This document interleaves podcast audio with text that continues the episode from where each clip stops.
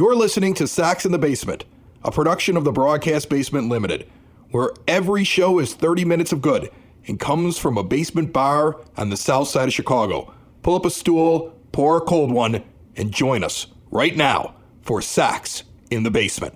Heard everywhere podcasts can be found and always at soxinthebasement.com. So I went to the game on Tuesday night, my friend, and uh, as we sit down here at the Nine Foot Homemade Oak Bar and we have a beer and we talk White Sox baseball, a couple of buddies uh, here on the South Side, uh, I, I get over to games as much as I can. Although I do find myself like lately, like when I get one offered to me, I have to be really sure I'm I'm willing to take the time, you know, to go down there and spend a bunch of money and deal with some of the hassles in the ballpark. And then is Tony gonna do like one of his throwaway lineups? You know, right? Where you're, you're looking at it and you're like, oh, we, we have like far less of a chance of winning this game than if we played like the right lineup, you know. So when I get something offered to me, like a couple weeks ago, I got one offered to me and it was going to be, you know, like 58 degrees outside or low 60s. There might be a drizzle, there might not. And you know, I looked, I knew where, where they were going to line up everybody, and I was like, I don't know if I want to go down there for the hassle because the ballpark experience is not great right now. Like they can run all their propaganda commercials and tell you like, come on out to the ball game, it's so much fun, but there's a lot of really aggravating things going on in there, you know? And it's not all bad. Like here's the thing, I, I go with my wife. This is our first time that we go to uh, the game together this year. This is her first ball game, so of course you know Erica. She she's going out to party. Yeah. Right? Like she got herself all done up. She's going to the ball game with her husband. She's gonna drink like she's 24, even though she's the inverse of that. but she's gonna act like she's I'm sure she's happy the internet knows about that now, but uh, yeah, go ahead. That's what she does.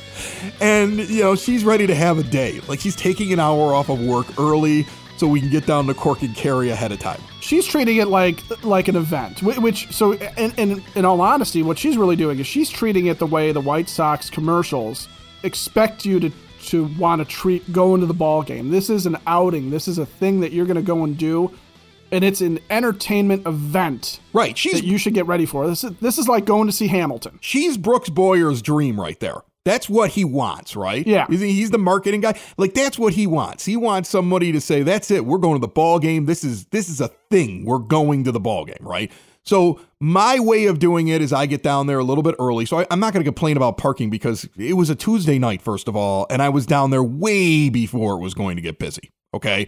Because I wanted to head over to Cork and Carry at the park at 33rd and Princeton and and have something to eat and have a couple of beers and and just kind of relax and, and lead into going into the game, right? Which which one of the award winning burgers did you get? Because I'm getting a little envy. It's been a bit since I've been down there. I didn't do the award-winning burgers. I we went with uh, You didn't. I went with wings, which I'll do from time to time because the sauce they put on there, you could tell they're they're making it right there. I mean, like it's really fresh when I'm when I'm having their wings. I did the uh, the pulled pork barbecue nachos, and I was drinking the uh, El Segundo Brewing uh, Stone Cold Steve Austin beer that they have there. I think that's the only place Oh, in yeah, yeah, Chicago you can get that. Like where you can get the Broken Skull Lager. Like I can actually get that at, at Cork and Carry.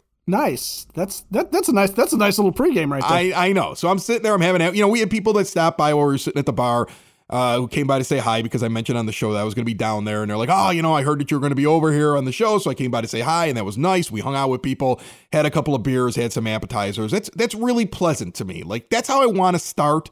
There's really good customer service there. And that's how I choose anything that I do, right? Like, if I'm going to go anywhere, if I'm going to go spend my entertainment dollar, I want to be treated right because I'm spending money to be there. And especially in this day and age with inflation and people having money troubles coming out of the pandemic and everything else like that, like your dollar means more to you now than ever. I mean, what, what's the gas prices up to? Almost like six bucks a gallon if it's not? Pretty much, yeah. At this point, your dollar means something, so you should be getting something for that dollar, and that's why I go to Cork and Carry at the park before the ball game. So I might as well finish up their ad right here. This was never intended to be their ad, but I'll finish it up. Check them out at corkandcarry.com. All right, and they're in the shadow of the ballpark at 33rd and Princeton, award-winning burgers, an extensive tap. Uh, there's just so much going on there. It's a great place to start the game, end the game. Your your perfect place for White Sox pregame and postgame is Cork and Carry at the park in the shadow of the ballpark at 33rd and Princeton. All right, so we finish that off and we walk over to the ballpark. And we do get there admittedly as the fireworks are going off and they're taking the field because she, again, like I said, she's acting like she's 24 and she's out to party. So she's like, one more round before we go in the game. I'm like, whatever. So she she slowed me down getting into the ballpark. But I get there, and, and getting in wasn't a big deal, and it shouldn't have been. Tuesday night, that wasn't a bad crowd to get in. But what's crazy is, is we're heading up to the 300 level where my dad and my sister and I all split up a, a season ticket package. While we're heading up there, I look down at that 100 level bridge for the entrance that's along the third base line that crosses over 35th Street. And it is an absolute mass of humanity. It isn't even a line. It's a bridge that looks like people are trying to get on the last boat off of the island before the zombie herd kills everybody. it is absolutely ridiculous when you look at it. It is wall to wall people in a crush on a bridge over a street with a fence that's the only thing that's keeping them from falling off of the bridge. If you got hurt, trying to get into the ball game, waiting for them to scan your ticket to make sure you're allowed on that level. You, I think, in my mind, would be perfectly within your rights suing the White Sox for as much as you could possibly get because it's just terribly set up, right? Like, I look down at that mass of humanity, I'm like, that's insane. You know, this is the only ballpark, I think, in America that restricts people from getting on the 100 level. And it's all because a couple of trailer park hillbillies from Alsip ran onto the field like two decades ago and, and attacked somebody. You know, it's like it's like the shoe bomb theory at the airport. A guy actually got a what he thought was going to exploding shoe onto a plane. It didn't actually work, right? But I'm still taking my shoes off 20 years later when I get onto a plane. There's no real rhyme or reason for it. I still get in that silly machine that x-rays me from all sides. You would think that would pick up any explosives. Otherwise, somebody would come up with a, you know, the collar on your shirt bomb by now, right? And the thing didn't even work. But yet we have this stupid rule in place at airports. And we have this stupid rule at White Sox baseball games that nobody else really does. And you get this ridiculous crush. You tell people on television and radio and everything else like that, come out and get this food item. Come out and try this really cool thing we have at the ballpark. But guess what? More than 50% of you aren't really allowed to go check those things out. You got this beautiful concourse, you don't let anybody on it. That, as a fan experience to me, is one of the stupidest things that I see. It's funny. I, I, hadn't even thought about that. It is still a response to those two idiots going after the what was it, the Royals' first base coach. How long ago was that? It was a father and a son, okay, and who ran out there and attacked the Royals coach 20 years ago. You have netting around the ballpark now. More than that, isn't it? Is it more than 20 years ago? Hey, I don't know. Like... It was a long ass time ago. And you know what? It wasn't because it wasn't because people were allowed on the 100 levels because you had half price ticket night on that night. And if I'm not mistaken, there was like a Cubs day game and a Sox night game that day, and those people had been at both games. If I remember the story correctly, that's what had happened. Like they had been drinking since yeah, 10 in the morning. Like right? I mean, like maybe pay a little bit more of attention when the guy's coming up to the bar and he can't say a word while he's while he's ordering a beer. Maybe that should have been the response that the White Sox took instead of restricting your fans onto the 100 level. But most of these people have lifetime jobs, so it doesn't matter if they're good or bad at their jobs. All right. But then I get up to the to the level I'm on, and I got to tell you something: the people that are on the ground that are working at the games are very pleasant. They're actual workers. Are some of the nicest people that you'll come across. I have this guy oh, who's oh, yeah. a, a beer vendor. I go up and I talk to him all the time up on that level. And he's a really nice guy. We have conversations. We talk about the game. Great dude, right? I'm, I'm not worried about the workers. The workers are great. But even he will admit to me that it's absurd the tip prompting at this point now that we've gone cashless, right? Like if I go buy two craft beers, two craft beers, and with tax and everything like that, I'm paying like 30 bucks or so for my two craft beers. And then the thing prompts me for a 20 or 25% tip. So you're telling me for the guy to turn around and open up the little cooler, pull out two cans, of which sometimes he doesn't even open for me, he just hands them to me, right? Just that act right there is a $6 tip for two beers? Like, in what normal world is that okay? Like, and I actually told him, I'm like, I'm gonna hit other dude because I'm I'm a dollar a beer because I know you'd be a dollar a beer. And he's like, Yeah, yeah, I would too. Like he even knows it. By the way, I I, I handed you a can about 15 minutes ago. Where's my buck? they have that marketplace thing down there on the 100 level where you you walk through, you pick out your own items, you you actually check yourself out, and then they ask you if you want to tip the guy who checks your ID.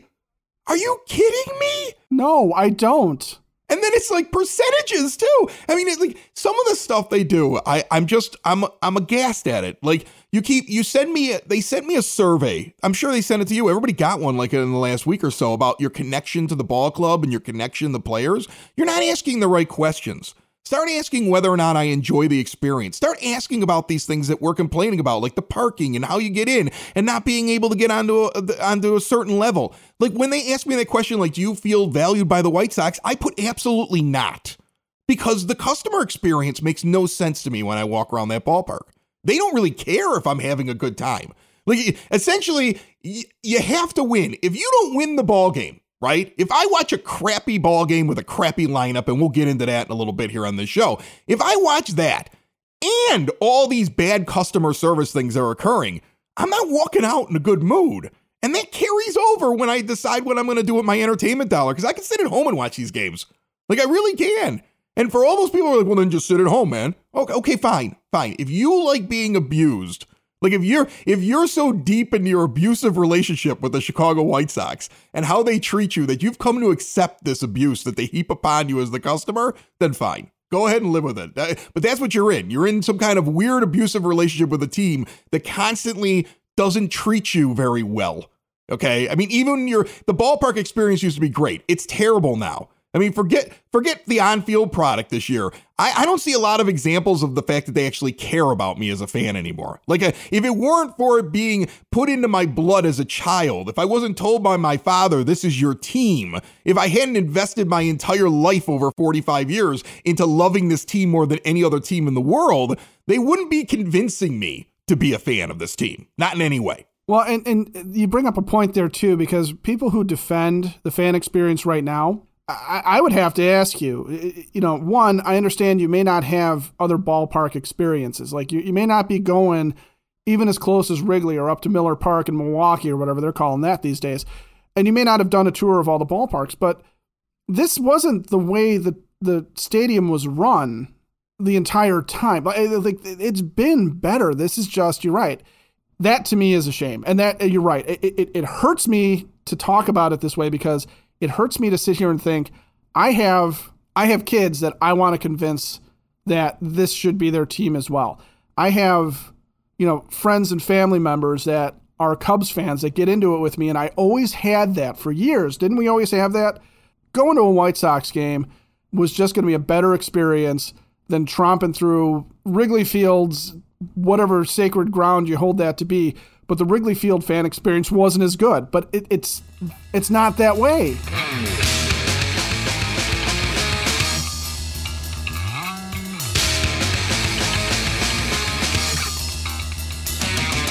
Family Waterproofing Solutions was named one of the Southtown's best in 2021 by the Daily Southtown. I expect it to happen again in 2022. They are our proud sponsors.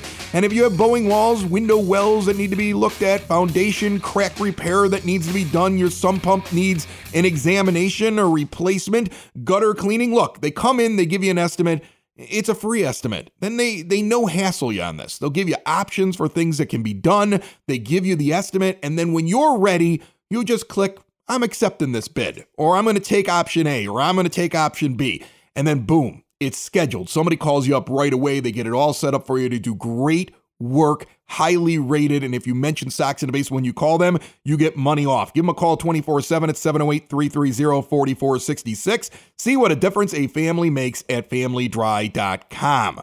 All right, Captain Bill Pinkney is on the line with me right now. He's a Navy veteran. 87 years old. Once sailed around the world in his personal watercraft in his mid to late 50s. And on Thursday afternoon, not only did he see one of the most ridiculous White Sox games I've seen in years, with a manager intentionally walking someone with two strikes, the next batter hitting a three run home run, losing by two runs, and then that manager acts like we're all insane because what he did was smart.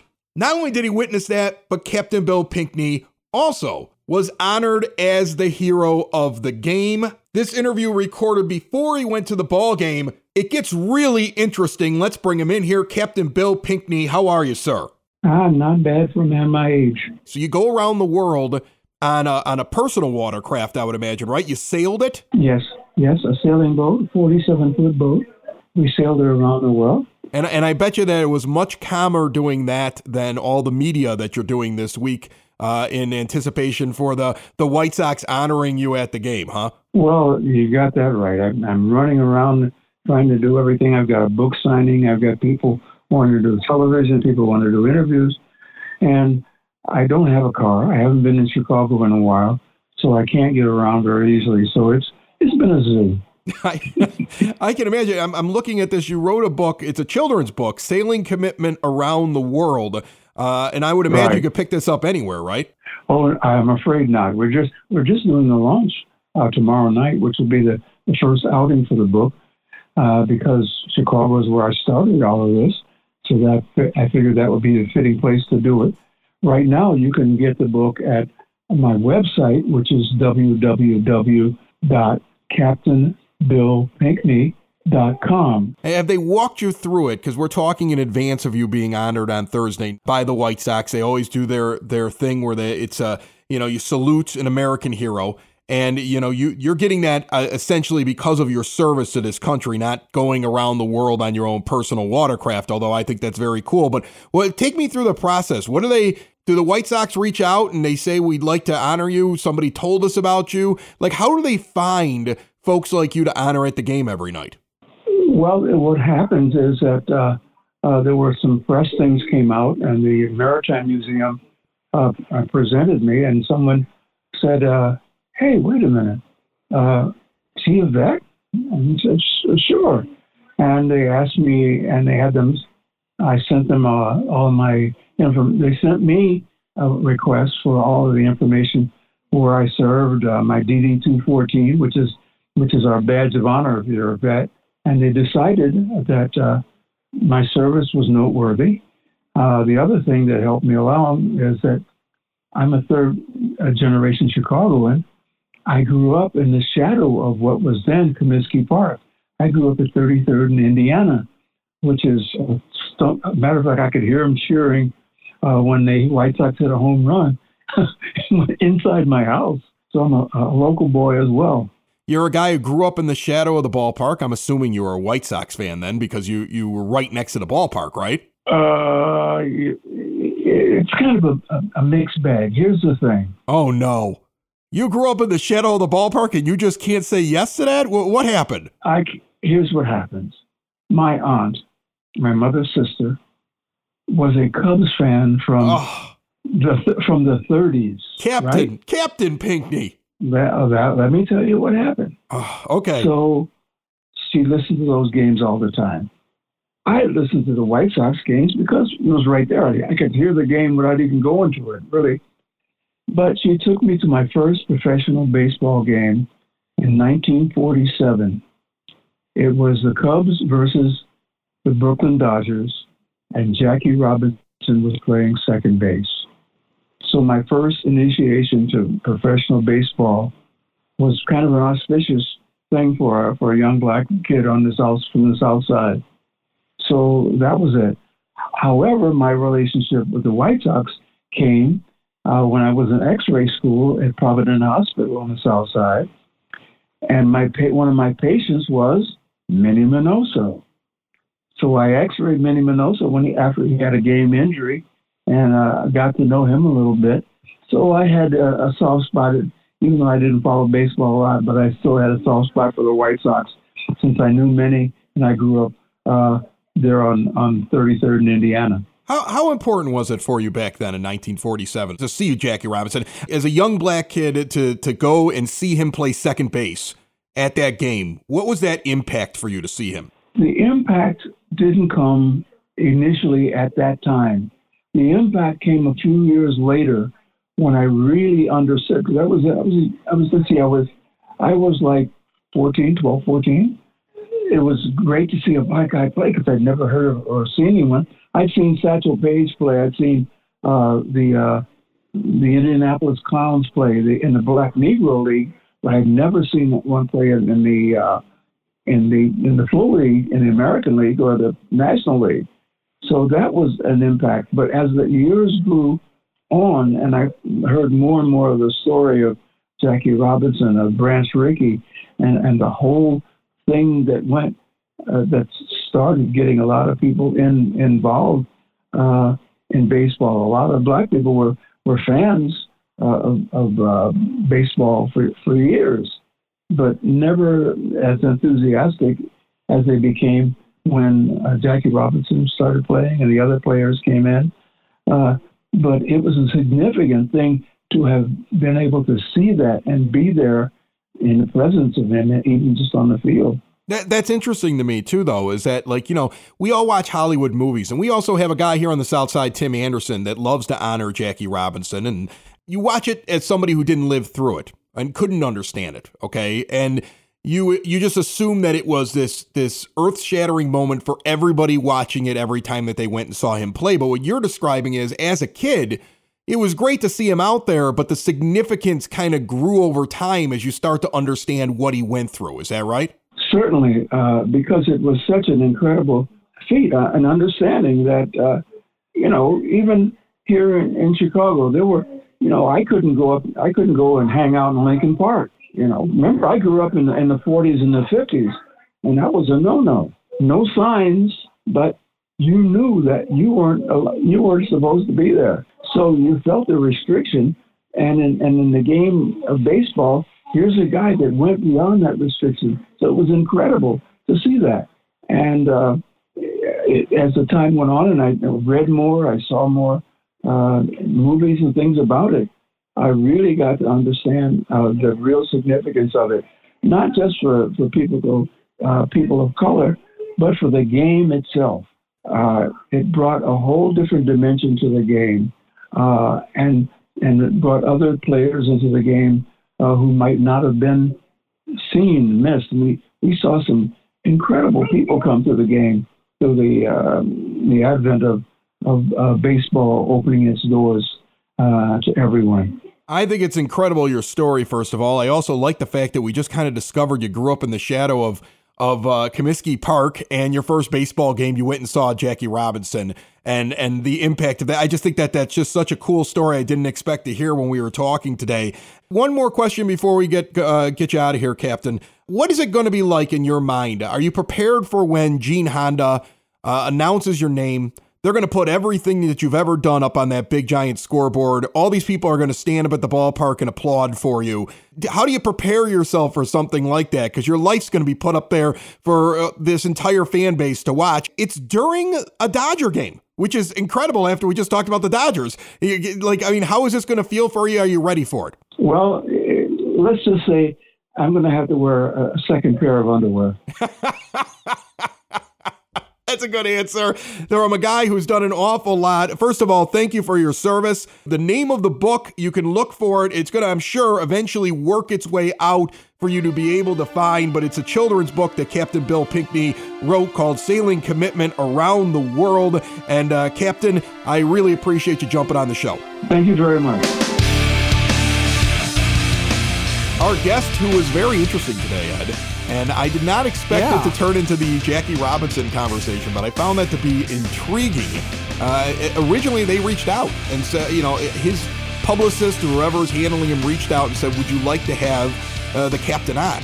And I was like, Yeah, sure. And I was like, Who else is he going to be on? I just imagined him being like on all these podcasts. And it was basically like the radio stations and one of the TV station morning shows and us and he, he wanted to do Sox in the basement, which I thought was super cool. Uh, he was brought to you, as every guest is brought to you, by the Village of Lemont. Want to experience a downtown with real history, great eats and drinks, and green spaces filled with adventure? Visit the Village of Lemont, an excellent spot for a day trip.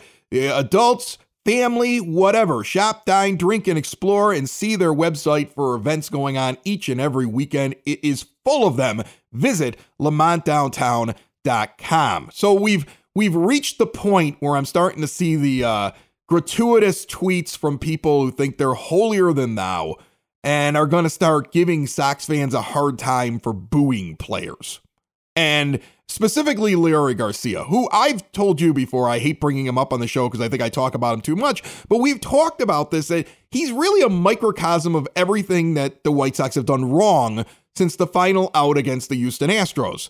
They had a bad offseason where things that should have been addressed weren't addressed. Bad money was handed out in contracts. See Garcia's three year and $16.5 million contract. They have players underperforming. I mean, he's already a replacement level player, but he has an on base percentage under 200. All right. And there's no signs of life no matter what Tony LaRussa keeps trying to tell people. Why is he why is he first in the lineup? Well, I saw something on the road trip. And then afterwards he's like, "Well, I didn't see that th- today." But I'll, we'll see what happens tomorrow. Like he just he won't give up on this guy and and he should give up on this guy. If he didn't have that contract, I think he would give up on this guy. This is a mistake they don't want to admit. Uh, but that's that's what this team is. That's that's the microcosm of this team. So I think that people do gravitate to Garcia a little bit because it it really is one of the big problems, like the misuse of players in the lineup. He's one of those examples. So, like, anytime you talk about something that you think might be causing issues on this team, and there are a lot of things that cause this team to lose, we've talked about that. He comes up, I think, more than anybody. But I'll tell you this on Tuesday night, Josh Harrison got booed mercilessly. That was not because, like, just because of him striking out. That was that was fans now voicing their displeasure off of off-season moves. I think when Garcia's up at the plate and he's getting booed, they are not just booing him because he sucks. They're booing Tony LaRussa for the way he's using him, and they're booing Rick Hahn for the contract that he gave him, and they're booing the offseason, and they're booing the current plan by management of the White Sox. The problem is Tony LaRussa doesn't go up there and take swings, and Rick Hahn really doesn't come out in the public to address any of us. I mean, they may never have a Sox Fest again because I think they've gotten really comfortable with not having to answer to fans. Well, and, and for people who are out there tweeting who are going to be that, take that stance, okay? And it doesn't matter how close or, or separated you are from the team in terms of your life and, and your relationship to them. If you're out there for any fan base, just sitting there going, your obligation as a fan is to cheer everybody, and you shouldn't be booing these players. They're doing their darndest, and and you know they've got that moxie. You know they're out there trying their hardest.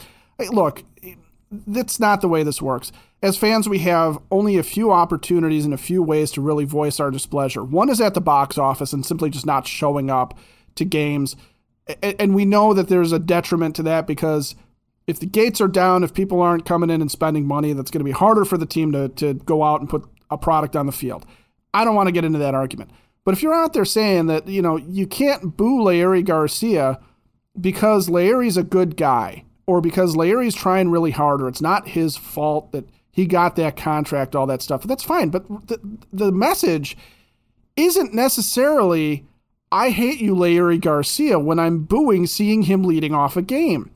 It's partially me letting Tony LaRussa know this is unacceptable as a fan for me to see this guy in this part of the lineup. I understand he's going to be on, he's on the roster, he's going to play some games.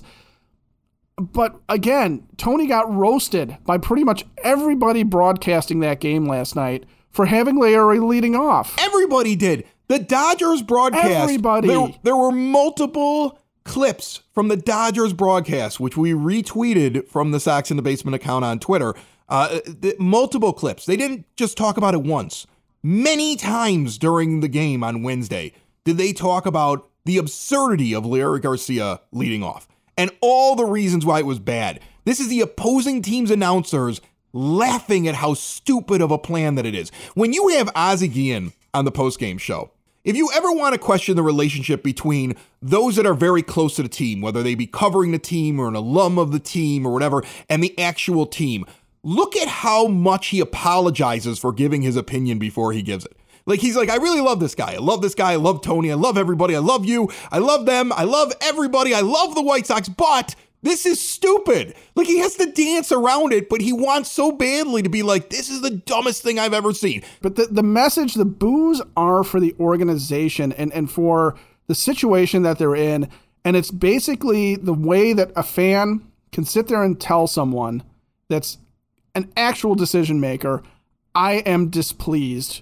That's not personal. The guys I'm more disappointed in than Garcia and, and, and Josh Harrison, I'm far more disappointed in Yasmani Grandal, who's also getting boos. Oh, I'm far more disappointed gosh. in Yoan Moncada because those are guys I expect to do better. Like Garcia's a replacement level player for his career. Anybody that argues with me on that, you really need to learn how to to, to like look up a guy's stats and see like his wins above replacement, which is like aggregate over a, a, over 12 years. He's like barely above it. He comes out to like a, a third of a win per year. Like that's you can get that from any AAA player okay? So i'm not upset with him for sucking because a guy like that is going to have periods of suckage. That's just how it's going to go. I'm more upset with Yasmani Grandal. I'm really upset with Yoan Moncada what he's doing. Another guy who it was really telling in post game on wednesday with uh Gian who's defending him, and he's like, "Look, everybody wants." Uh, Pesenik said, "I'd like to see more fire from him," right? And and Gian's like, "That's just not his personality, though. That's not what he is." But trust me, he's upset. He's in fact, Gian painted the picture of a guy who's put a lot of expectations on himself and wants to prove to people he's good and stresses about how he's doing right now. In fact, the way that Gian described it, I'm getting the feeling that like Moncada's got to sit down with a sports psychologist because he's in his own head.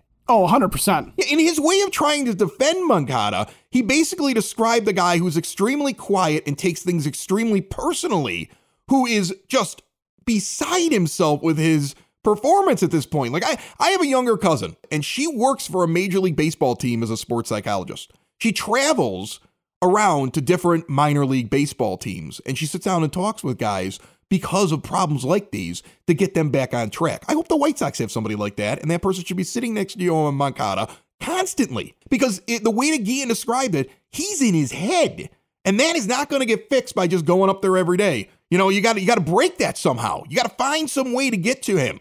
You know, he needs to have a four for five day, and I don't know how that's gonna how how you create that for him.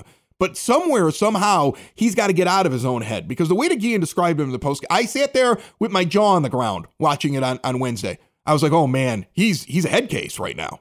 He's he's up he's so upset. That's kind of how I, I took it when he was talking. In his way of trying to defend Moncada, to talk about his personal relationship with him and how much he loves him, because he said that a bunch too, because he's got to predicate every time he talks about any player, like, I don't want you to take any offense well, to this. But this is the might, truth. Well, and he might actually really like the guy. See, that's the other thing too, is, is that Ozzie has known Tony. Uh, remember, Tony was Ozzie's manager back at the start of his playing career. So I, you know, I, I sometimes I do think that you know, when you're when you're sitting there saying when sometimes I hear Ozzie say that, and I'm sitting there thinking like he literally is going to have to take a text from this guy or a phone call or face to face with this guy at some point and be like, dude, you're on TV. You you said that about me on, you know. So, uh, but but it is one of those where, you know, again, okay, so. As fans, how are we supposed to voice our displeasure with what's going on with Yoan Moncada if we don't boo? And we can all want Yoan Moncada to do well. And I think even Yoan Moncada would probably realize that, like, yeah, the fans want me to do well, and they're upset with me because I'm not.